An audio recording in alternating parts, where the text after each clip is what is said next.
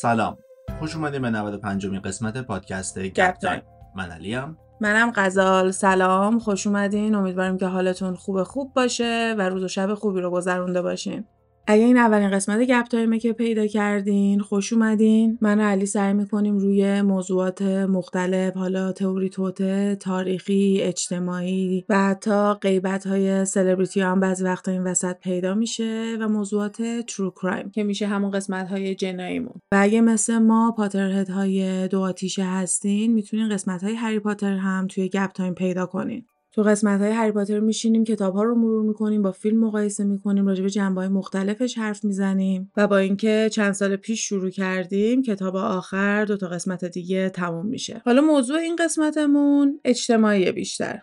نمی‌دونم توی فضای مجازی اینو دیدی یا نه یا بچه های گپ تایم دیدن یا نه. چند روز پیش یه مهمونی خیلی بزرگی اتفاق افتاده به اسم لبال یه بال به مراسم ها و جشن های خیلی بزرگ گفته میشه. که حالا جنبه های مختلف می‌تونه داشته باشه. خیلی وقتا واسه خیریه هستش اینجور بال ها این یه دونه واسه دبیوتانت بوده. دبیوتانت یه کار خیلی سنتی هستش که خانواده های قدیمی و ثروتمند میومدن انجام می‌دادن. وقتی که دختر و پسراشون به یه سنی می‌رسیدن که می‌تونستن به جامعه نشون داده بشن به عنوان نسل بعدی خانواده یه مراسم خیلی بزرگی بوده و اینا رو واقعا مثل اجناسی که می‌خوای پوزش رو به بقیه بدی میای بچه ها تو نشون میدی. بیشترم اینطوریه که دخترها هستن که توسط پدرشون وارد جمع میشن معرفی میشن به بقیه. یه پاراگراف پاراگراف یعنی یه چند خط خیلی کوتاه راجع به خودش و خانوادهش و امیدها و هدفهایی که برای آینده داره گفته میشه و اون کسی که به عنوان date ش هم اومده باید در حد خانواده خودش باشه. اگه سریال Gossip Girl رو دیده باشین زیاد از این برنامه ها داشتن توی همون قشر خودشون بین خانواده های خودشون. و یا اگه سریال Gilmore Girls هم دیده باشین توی اون سریال هم بهش یه اشاره میشه یه قسمت کامل دارن که به این اختصاص دادن. و یا اگه سریال Bridgerton رو دیده باشین یعنی انقدر قدیمیه توی تاریخ این قضیه که حتی تو فیلم های تاریخی هم هست. اون مراسمایی که دختراشونو میارن و به جامعه نشون میدن تا به اصطلاح براشون شوهر پیدا کنن همش داره از همین جاها ریشه می‌گیره. و فکر کن توی این دور زمونه هنوز هستش این چون همچنان خانواده های فوق العاده ثروتمند وجود دارن و اگه این سنت ها و ریخت و پاش ها رو انجام ندن چجوری خودشونو از قشر عادی جدا کنن و بخوام بگم ما بهتریم؟ می‌خوام بگم تقصیر تیک تاکه که ما امسال خیلی زیاد سر و صداشو شنیدیم چون تا الان نیده بودم بین همین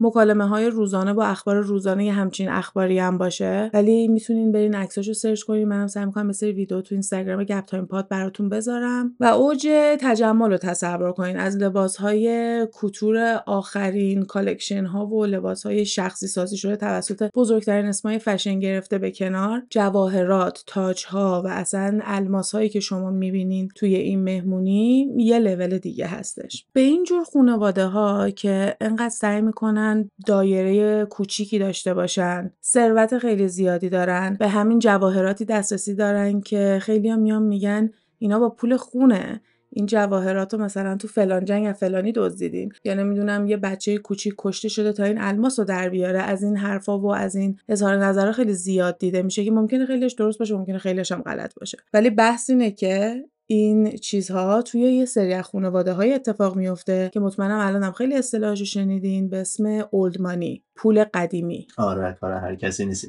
اینا. معمولا کسایی هستن که از خانواده های اشرافی میان و اصلا ممکنه به خانواده های سلطنتی هم رب داشته باشن پس اینجوری پولشون رو به دست آوردن. بعضیاشون ممکنه که چاهای نفت خیلی بزرگی داشته باشن برای همین به همچین ثروتی دست پیدا کردن. و اینا مثال هایی هست از ثروتایی که می‌تونه تموم نشه ثروت های تموم نشدنیه. و یه فرقی که میگن اولد مانی با نیو مانی داره توی اینه که میگن اولد مانی ولت هسته. یعنی ثروت نیومانی پوله. تو انگلیسی می‌تونی خوب فرق این دوتا رو نشون بدی. مثلا ولت که میگی به هر ثروتی اشاره نمی‌کنه. خیلی باید پول زیادی باشه. مثلا همه خانواده هایی که بچه‌هاشون تو این جشن شرکت کردن اونا ولتی هستن. و هر کسی که وضع مالیش خوب باشه و به چیزایی دسترسی داشته باشه که خیلی نمی‌تونن دسترسی داشته باشه ریچ حساب میشه. تمام سلبریتی هایی که جدیدن معروف شدن مثلا مثل کیم کارداشیان کاردی بی نیکی نیکی میناژ به همه اینا میشه گفت new money. وقتی میگیم new money توهین نیست فقط داری مشخص می‌کنی. خیلی ها هستن که به new money بیشتر احترام می‌ذارن چون میگن تو زحمت کشیدی برای پولت و اینجوری نیستش که بیدار شدی توی خانواده به دنیا اومدی. خیلی از این بچه های نوجوانی که ما توی این مهمونی دیدیم توی این جواهرات و توی این لباس هایی که قیمت های فوق العاده فوق العاده بالایی دارن هیچ کاری نکردن. فقط توی این خانواده به دنیا اومدن. الان به عنوان old money میشه به پریس هیلتون اشاره کرد؟ آره چون heiress هستش پریس هیلتون هم یعنی وارث یه ثروت خیلی بزرگی حساب میشه همون هتل های هیلتون امپراتور هیلتون. ولی فکر می‌کنم باز این خانواده های دیگه که داریم راجبش حرف می‌زنیم می‌تونن توی یه لول دیگه گذاشته بشن. من قبول دارم.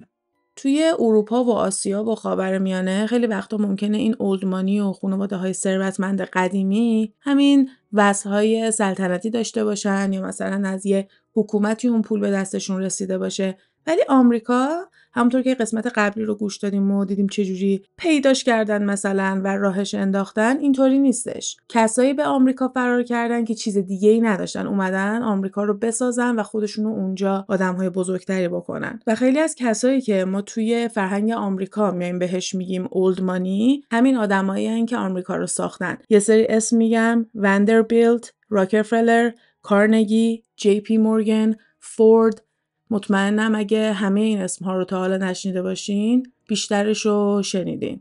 توی خیلی از فیلم و سریال آمریکایی مطمئنم شنیدین. یکی بگه What am I Rockefeller توی موقعیتی که می‌خواد بگه. فکر کردی من خیلی پول دارم. قبلا ما به این اشاره کردیم توی یکی از پادکست ها یادم نیست ولی می‌دونم برای بچه ها تعریف کردم که من یادم بیشتر اوناسیس رو میشنیدم ولی تو فرهنگ آمریکایی ها خیلی از راکفلر استفاده می‌کنم واسه خطاب به ثروت خیلی زیاد. جی پی مورگن هم می‌دونم تو قسمت تایتانیک اسمشو شنیدین به عنوان یکی از کسایی که فکر می‌کنیم تو اون تئوری توطعه دست داشته و همچنان به عنوان یکی از بزرگترین بانک های آمریکا کلا سرمایه گذاری و تمام این داستان ها و کلا منبعی که من استفاده کردم برای این قسمت مستندهای History Channel بودش روی داستان مردهایی که آمریکا رو ساختن و این مردها به عنوان کسایی هستن که اومدن آمریکا رو ساختن. حالا ما نمی‌خوایم راجع به همشون توی این قسمت صحبت کنیم. همونطور که تیتر این قسمت رو دیدین ما می‌خوایم راجع به ثروتی که تموم شد تو این قسمت با هم دیگه گپ بزنیم. و برای اون قراره با کورنلیس وندربیلت 16 ساله داستانمون رو شروع کنیم.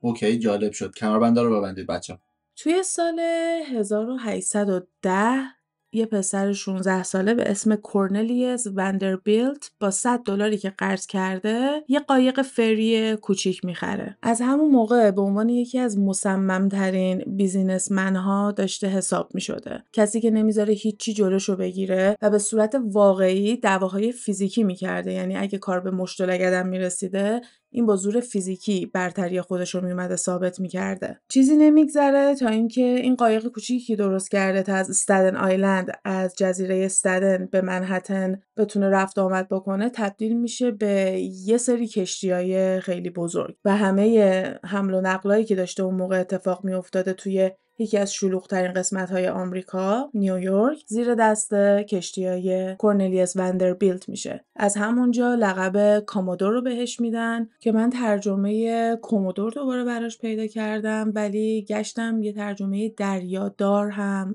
بود این لقب The کومودور روی وندربیلت تا آخر میمونه. چون میشه پادشاه دریا مثلا واسه شون کسی که حمل و نقل آدم ها و اجناس رو داشته انجام می‌داده و صاحب بزرگترین کشتی اون موقع بوده. توی اوج موفقیتش که بوده جنگ داخلی آمریکا تو سال 1861 شروع میشه. وندربیلت اینجا به این نتیجه می‌رسه که به درد نمی‌خوره بخواد توی دریا حمل و نقلش رو ادامه بده. هر چی که داشته میفروشه همه رو میاد توی راه آهن سرمایه گذاری می‌کنه. با خودش فکر می‌کنه که این آینده قراره باشه حمل و نقل رو بخوان از داخل کشور انجام بدن. و به کل آمریکا بتونن مردم و اجناس رو برسونن. سایز آمریکا رو باید اینجا در نظر داشته باشین. خیلی خیلی کشور بزرگی بوده و تصور اینکه توی اون دوره از یه نقطه تا نقطه دیگه بخوان حمل و نقل بکنن واقعا کار سختی بوده.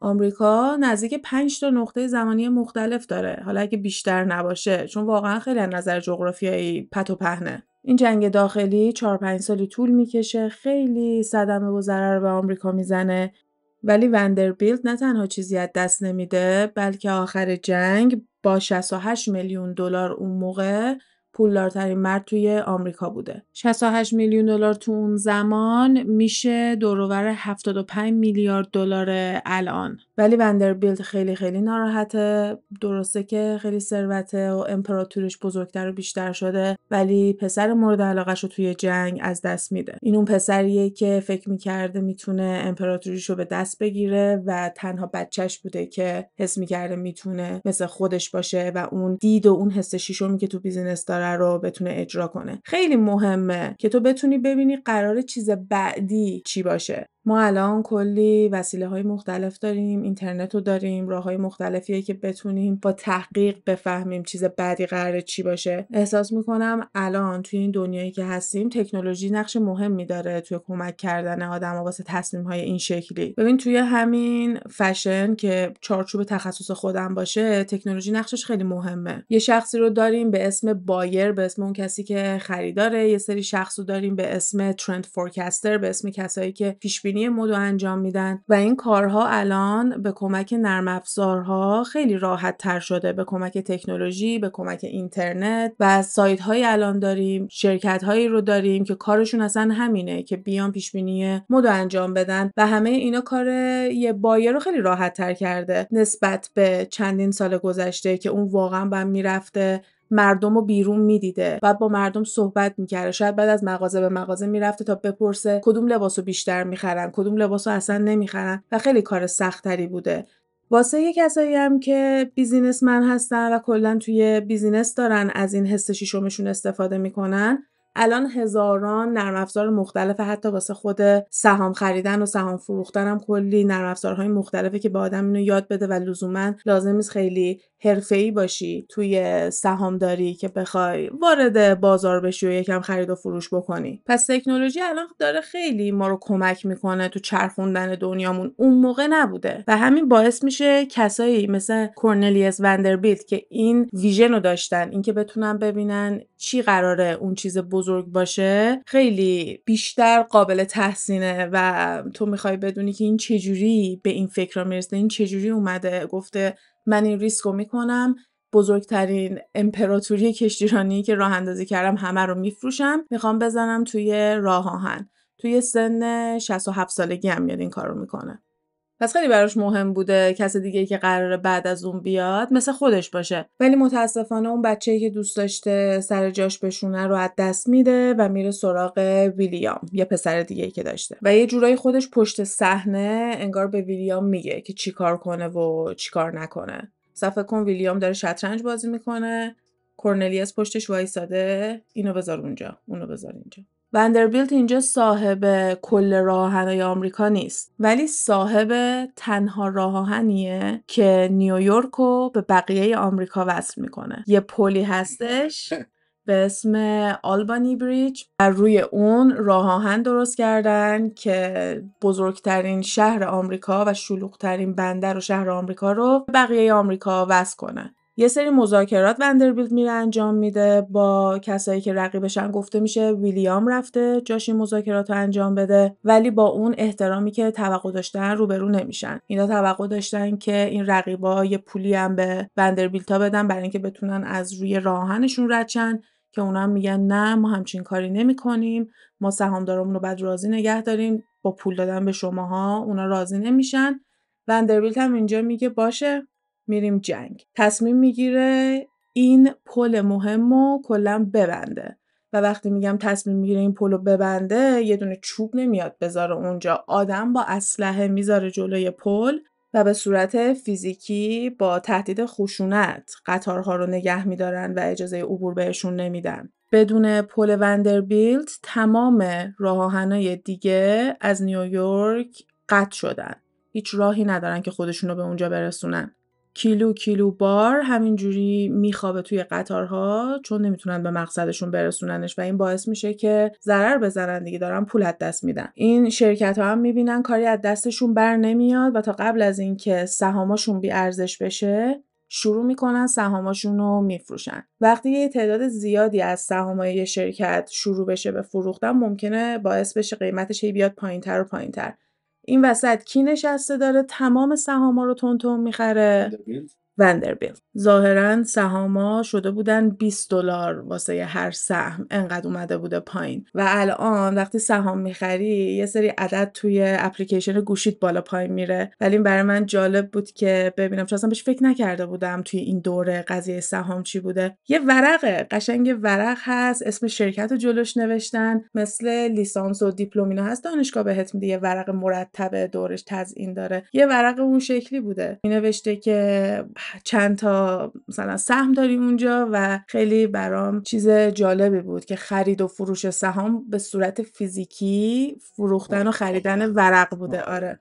این نکته رو یادتون باشه جلوتر مهمه. وندربیل تمام اون سهام هایی که با قیمت خیلی خیلی پایین ریخته بوده توی بازار رو می‌خره و در عرض چند روز صاحب بزرگترین راه آهن توی کشور میشه. اینم دوباره یه برنامه ریزی دیگه است که مغز و ذکاوت وندربیل تو داره بهمون نشون میده. من نمی‌دونم چه آدمی بوده ممکنه آدم خوبی نبوده باشه نمی‌خوام به عنوان قهرمان بهش اشاره کنم. فقط از نظر تصمیم های بیزینسی که گرفته. دارم بهش اشاره می‌کنم نگاه می‌کنه می‌بینه نمی‌تونه هیچ سودی از این راه آهن بزرگی که داره به دست بیاره و قشنگ دوست دارم فکر کنم که با خودش گفته یعنی چی؟ منم که دارم شما رو به شلوغترین و بزرگترین شهر آمریکا وصل می‌کنم.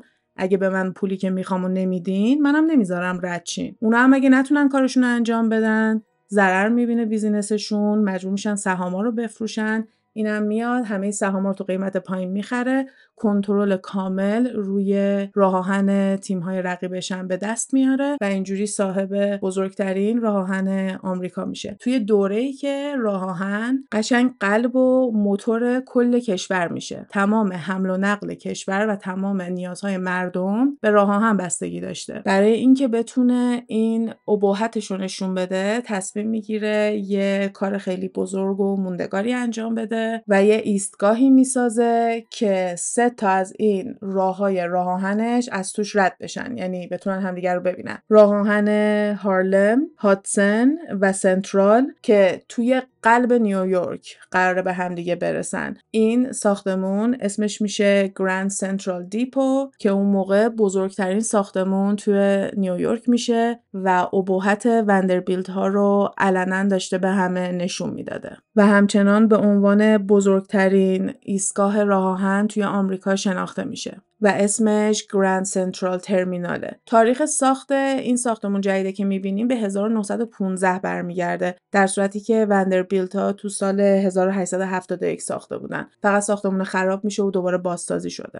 وندربیلت میشه صاحب 40 درصد از خطهای قطاری آمریکا. به تنهایی. این ممکنه یه چیز خیلی خوبی باشه ممکنه خیلی ها به این نگاه کنم بگن وای من چه آدم خفنی هم من صاحب چهل درصد از خطای راه آهن آمریکا هستم. ولی توی اون زمان شیکاگو داشته تبدیل می شده به یه شهر خیلی بزرگ و پر رفت آمد و در نتیجه اون مسیر راه که شیکاگو و نیویورک رو به هم وصل می کرده خیلی با ارزش میشه و این برای وندربیلت نبوده. وندربیلت هم می‌خواد صاحب این خط بشه. اون موقع بهش می‌گفتن Erie Line خط ایری. یه دریاچه ای که تو مسیر بوده کنار مسیرشون بوده بین اوهایو و کانادا هستش. نظر چیه تا اینجا دوست داریم؟ سیستم و استراتژی خوبی داره پیش میره. وندربیلت هم با تو موافقه چون میاد چون برای اینکه بتونه صاحب اون خط ایری بشه تصمیم می‌گیره از یکی از استراتژی قدیمی خودش دوباره استفاده کنه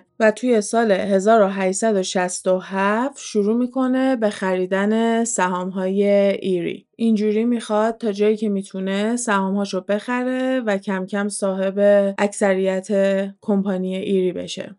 دوتا از دایرکتورایی که توی شرکت ایری کار می‌کردن متوجه میشن وندربیلت داره چی کار می‌کنه و شروع می‌کنن توی زیرزمین همون شرکته روی پرینتری که داشتن سهام های ایری پرینت کردن هرچی وندربیلت داره سهام می‌خره دوباره فرداش باید سهام بخره. چون اینا همینطوری دارن پرینت می‌کنن توی زیر زمینشون دیدی وقتی یه آپدیت ساده می‌خوای بکنی terms and condition می‌خونی بعد یه عالمه با فونت ریز می‌نویسن زیادش می‌کنن که آدم حوصله نداشته باشه همه رو بخونه و همینجوری می‌زنه. آره موافقم و قبول می‌کنه هر چیزی که اون تو نوشته باشه رو. وقتایی هم که داری قراردادهای قانونی و کلا قراردادهای مختلف امضا می‌کنی پایین هر چیزی ممکنه خیلی ریز که به سختی خونده بشه یه شرط و شروطی نوشته باشن.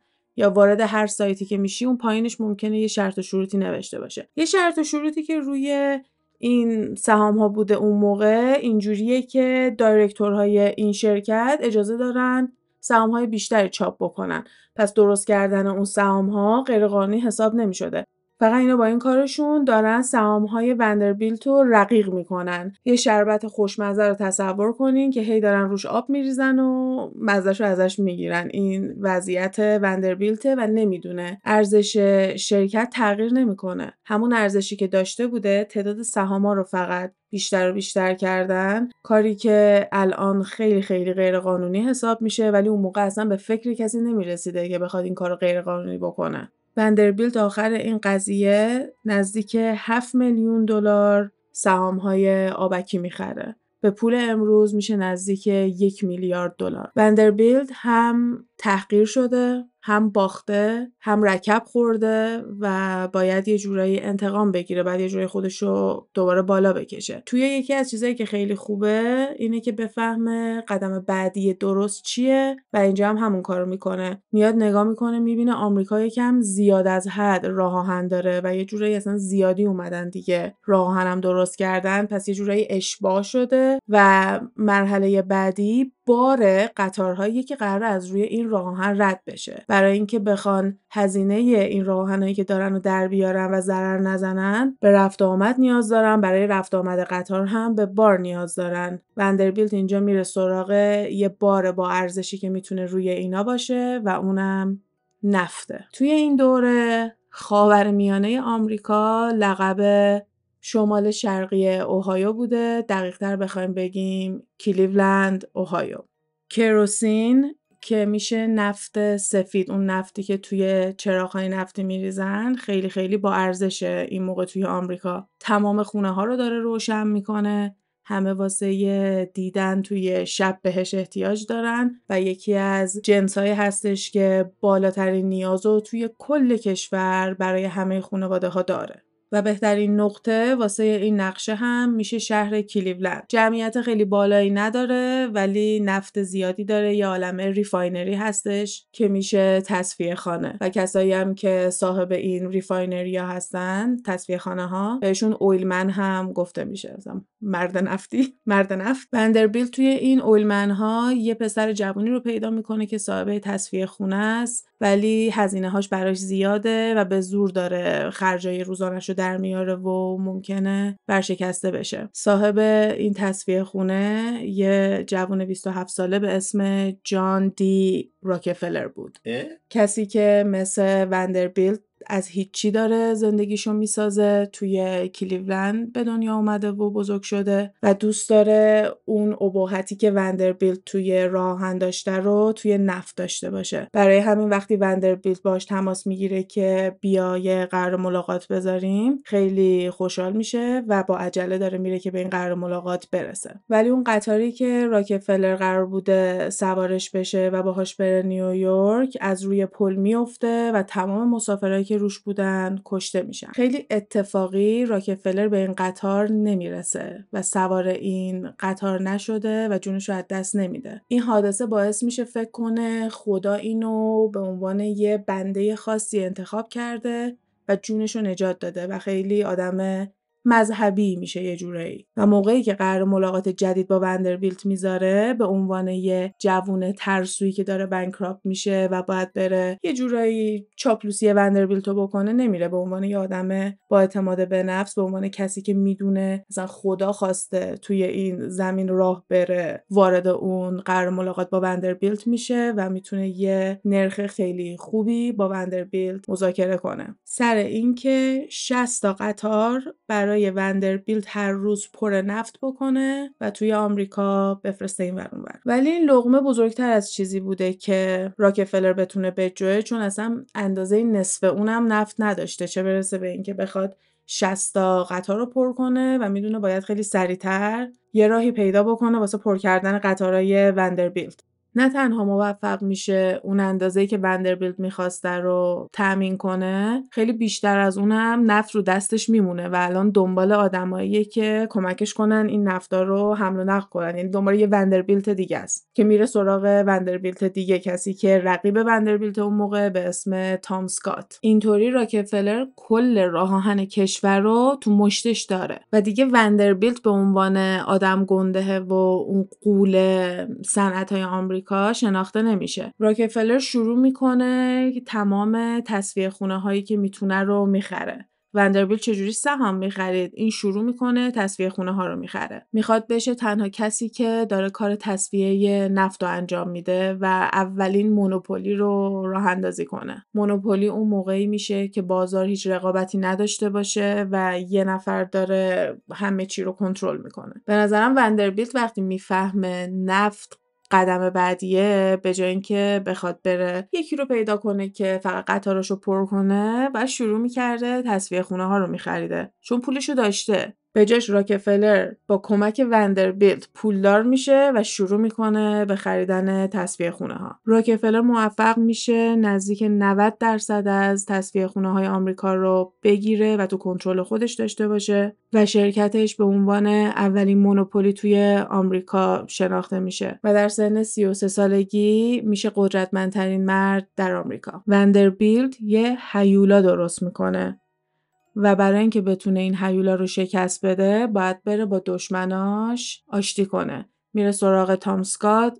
اون یکی آدمی که صاحب راه آهنای آمریکاه و با هم دیگه تصمیم می‌گیرن زیر پای راکفلر رو خالی کنن. جفتشون خیلی قراردادهای خوبی با راکفلر داشتن و با این کارشون دارن نرخهای خیلی بالاتری درخواست می‌کنن یا اصلا حمل و نقل نفتاشو انجام نمیدن. راکفلر هم این همه نفت داره و اگه راه آهن نیام براش این ور ببرن گیر میفته دیگه بعد بیاد به حرف وندربیلت و سکات گوش بده. همشون به هم نیاز دارن این وسط. راکفلر به بقیهشون فرق می‌کنه چون میاد دنبال یه راه دیگه برای حمل و نقل نفتش میگرده و شروع می‌کنه به لوله کشی کردن. یه سرمایه گذاری خیلی بزرگ یه ریسک خیلی خیلی بزرگ ولی راکفلر انجامش میده و شروع می‌کنن به لوله کشی کردن. روزی یه مایل و نیم اینا دارن لوله اضافه می‌کنن همینجوری. تا آخرش با چهار هزار مایل لوله کشی اوهایو رو به پنسیلوانیا وصل می‌کنن. پنسیلوانیا ایالتیه که چسبیده به اوهایو. راکفلر موفق میشه که کاملا راه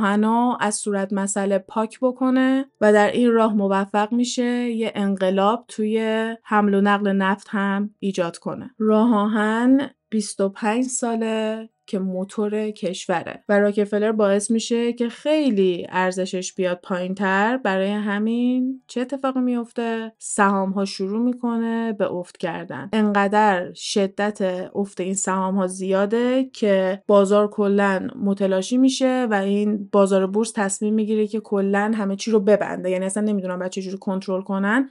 و به مدت ده روز بازار بورس تعطیل میشه. و تا موقعی که این شلوغی تموم میشه و میخوابه یک سوم از راه کشور ورشکسته شدن. و این شروع دپرشن 1873 هستش. دپرشن به کساد اقتصادی گفته میشه. این همه راه آهن وقتی تعطیل میشه تصور کنین که چندین هزار آدم شغلاشون از دست میدن. آدمهای عادی نمی‌تونن درآمد روزمرهشون رو داشته باشن. ولی اون ثروتمندا اونایی که صاحب این راه آهنا بودن مثل وندربیلت و امثالشون تکون نخوردن چون ثروتشون رو دارن. و راکفلر هم میاد از موقعیت استفاده می‌کنه و شرکت های ورشکست شده نفت رو می‌خره. و اصلا بحث پول نیست این وسط. فکر کنم تا الان اینو درک کردیم. این داره اون اتش واسه قدرت رو همش به ما نشون میده. داره میگه اصلا دیگه بحث پول نیست. اینا همشون منزه کافی پول دارن به یه اندازه ای که می‌رسن. ولی هی دارن ادامه میدن چون می‌خوان برنده باشن. می‌خوان اون بهتره باشن. راکفلر می‌تونست پولی که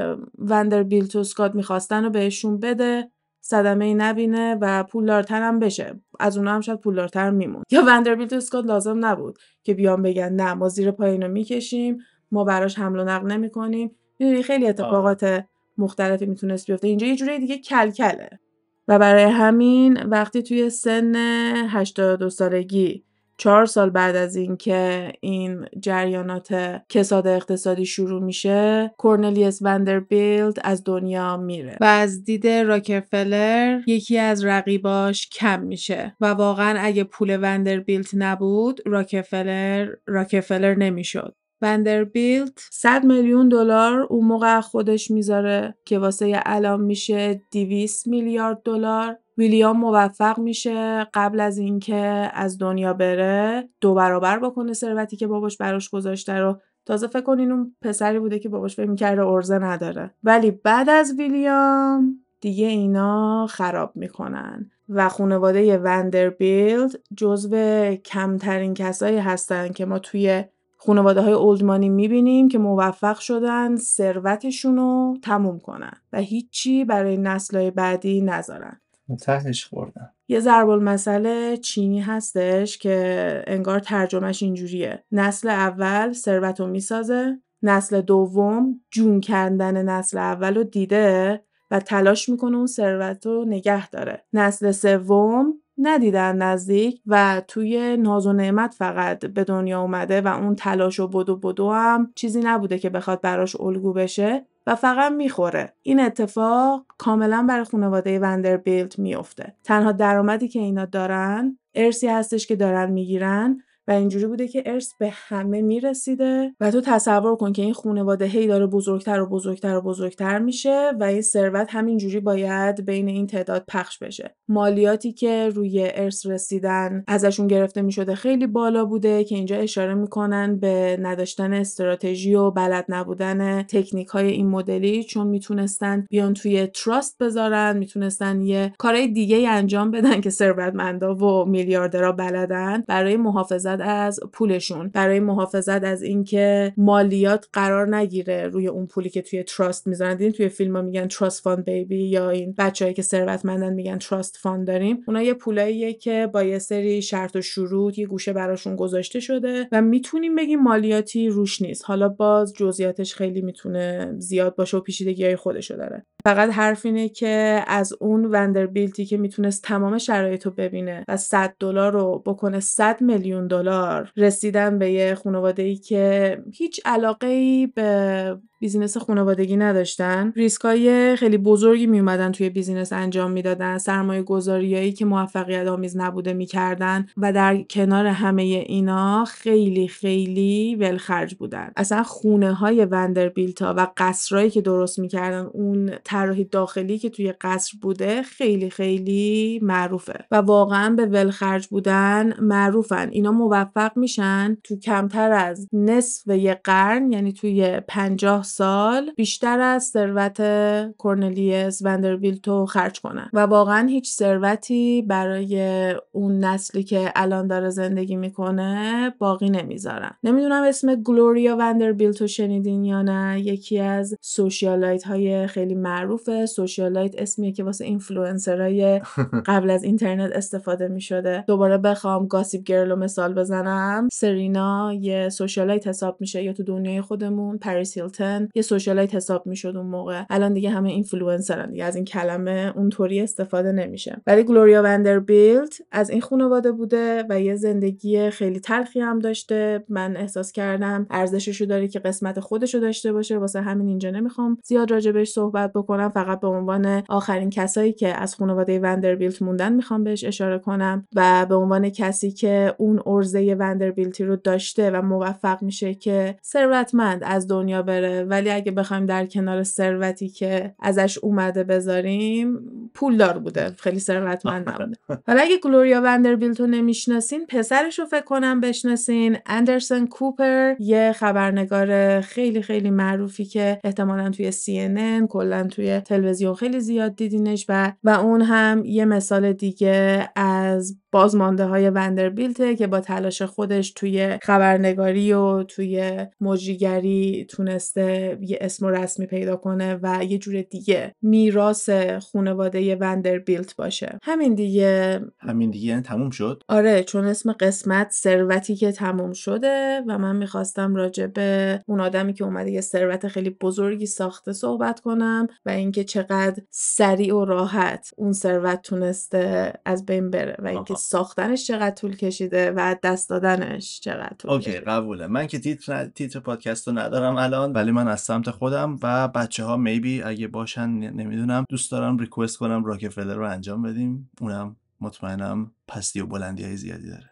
آره هم راکفلر هم بقیه آدمایی که اول پادکست اسم بردم چون این مستندی که داشتم نگاه می‌کردم اینجوری بود که قسمت اول و دومش بین وندربیلت و راکفلر بود و قسمت های بعدیش هم قرار دوباره راکفلر و کارنگی و بقیه داستانه باشه. کارنگی هم ستیل رو توی آمریکا راه اندازی می‌کنه که میشه صنعت فولاد آمریکا. و اگه بچه ها دوست داشته باشن می‌تونه یه قسمت تاریخی دیگه برامون باشه. گلوریا وندربیلت رو هم چون خودم خیلی دوست دارم برم راجبش بخونم حتما میام براش یه قسمت می‌ذارم. سال 2019 هم فوت کرده. اینجوری نیستش که بخواد مال خیلی وقت پیش باشه. و چون استقبال خوبی از قسمت جیا کارانجی هم شده بود می‌دونم بیوگرافی اینجوری برای بچه ها جالبه. آره منم منم دوست دارم. کلا هر چیزی که دوست دارین رو بیاین به ما بگین. من واقعا ازتون ممنونم که باعث میشین من برم و راجب چیزایی که شاید نمی‌رفتم هیچ خودم راجبش بخونم. اطلاعات بیشتری پیدا کنم ولی هر روز من فقط دارم به قسمت های گپ تایم فکر می‌کنم. و وقتی که یه ویدیو خیلی کوتاه دیدم سر اینکه وندربیلت چجوری کل ثروتشون رو به باد دادن. دیدم ای یه old money بوده که ثروتش رو به باد داده پس کجا آورده؟ آره انقدر old money new money بذار برم راجع به دست دادن ثروتش حرف بزنم. بعد که میام راجع به دست دادن ثروتش حرف بزنم بعد بیام بگم خب از کجا این ثروت آورده و با کلی آدم های دیگه آشنا میشی میای میری راجع به اونا می‌خونی و اصلا یه rabbit hole یه لونه خرگوش آلیس در سرزمین عجایب هست اینجوری میری آره. تو تموم نمیشه فقط چیزای دیگه داره یه همچین چیزی ازش در میاد. پس اگه موضوعی به ذهنتون می‌رسه که فکر می‌کنین به قسمت های ما می‌خوره و دوست دارین من برم راجبش تحقیق کنم و بعد بیایم با هم گپ بزنیم حتما به ما پیشنهادشو بدین. توی هر پلتفرمی که دارین گپ تایم رو گوش میدین با کامنت می‌تونین بهمون به بگین و یا چه بهتر بیاین توی اینستاگرام گپ تایم پاد تا بیشتر و بیشتر با هم گپ بزنیم. خیلی قسمت خوبی بود چسبید مرسی تا اینجا گوش دادین امیدواریم که خوشتون اومده باشه و تا قسمت بعد فعلا خدافظ حرفایی که اینجا زده میشه فقط جنبه فان و تفریحی داره و قصد ضرر و صدمه به هیچ شرکت و کمپانی نیست. تمامی این گفته ها از جمعوری های مختلف از فضای مجازی هستش که با مکالمه های علی و غزال با شما تقسیم میشه. مرسی.